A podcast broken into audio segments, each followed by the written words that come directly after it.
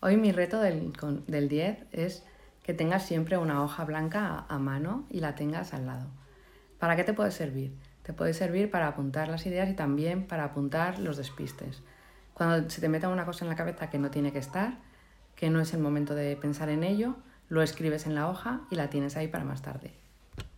Y además te puede servir también para ir repasando o haciendo dibujos de lo que tienes en la cabeza.